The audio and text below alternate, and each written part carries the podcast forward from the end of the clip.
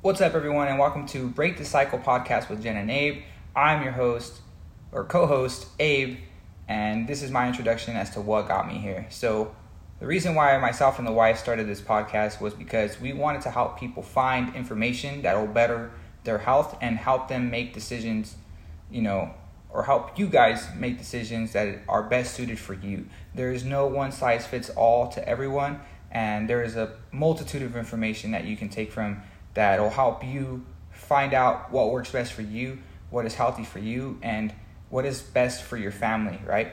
And that's what really matters in the end. So we're just trying to spread positivity with everyone and good information that you guys can look through and see what works for you and what doesn't, and then share that with us so that we can share it with other people.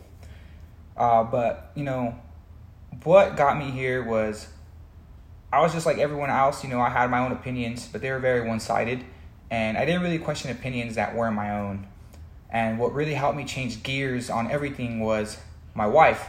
She's very skeptical about certain things, and she challenged me on a lot of my opinions and a lot of what I thought to be true, right? So, her doing that really sent me down a rabbit hole of, you know, looking for information and to find out what is true and what isn't, and how to share that with people because at the end of the day, if I don't share you guys with you guys, how will you guys and how will our society get better at the end of the day? So this is why we're doing this is because we want to share with you guys things that'll make you better and that's what really helped me get this thing going was my wife asking the tough questions that I didn't really have the answer to. So upon that research that I was doing, you know, I found out that the food industry and you know the pharmaceutical industry and the government were kind of working together and they don't really care about your health at all. Um, they approve shit products that make us sick and they don't really give a fuck about it at all at the end of the day. Um, and it really got me to the point to where you know who can we trust at this point right? The fda doesn't even review the information that is given to them by the industry. They just read a summary of it they don't read the entirety of the documents. They don't read all the studies. They don't read all the information. They don't receive all the data either.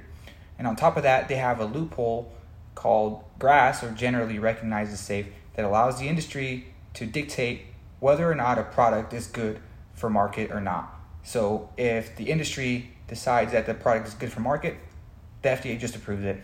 And the other thing was that the Center for Garbage Control um, was actually promoting information on the news, but publishing contradicting information on their website that I found very, very interesting, and that I found that no one on the media on either side was really talking about. So I thought that was very concerning.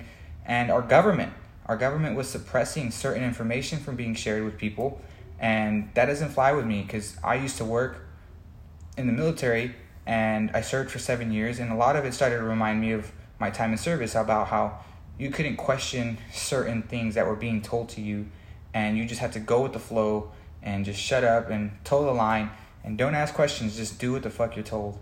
Um, and in a free society that doesn't fly with me man. Like we should be able to have our own information and make our own choices for ourselves to see what best works for us right? So you know one of the things that people can start doing now to move forward from this is to start questioning your own personal beliefs. Start questioning what you think is true, you know, because what you think is true may not be true. And it's very important that we ask those questions to ourselves and address those issues to ourselves. The other thing that we can start doing now is start by working on our health, you know, start by going for a walk more often. Uh, try to find a more healthy diet for yourself and for your family so that you become less susceptible to illness and so that you become less susceptible to other people's opinions who are just very loud with them and very persuasive with them. Because the healthier you are the less susceptible you are to other people changing your mind about yourself and about your health especially if you're very in tune with yourself. So those are the two things that you guys can start doing to move forward from here. I thank you guys so much for watching this video. I appreciate you all and i'll see you guys next time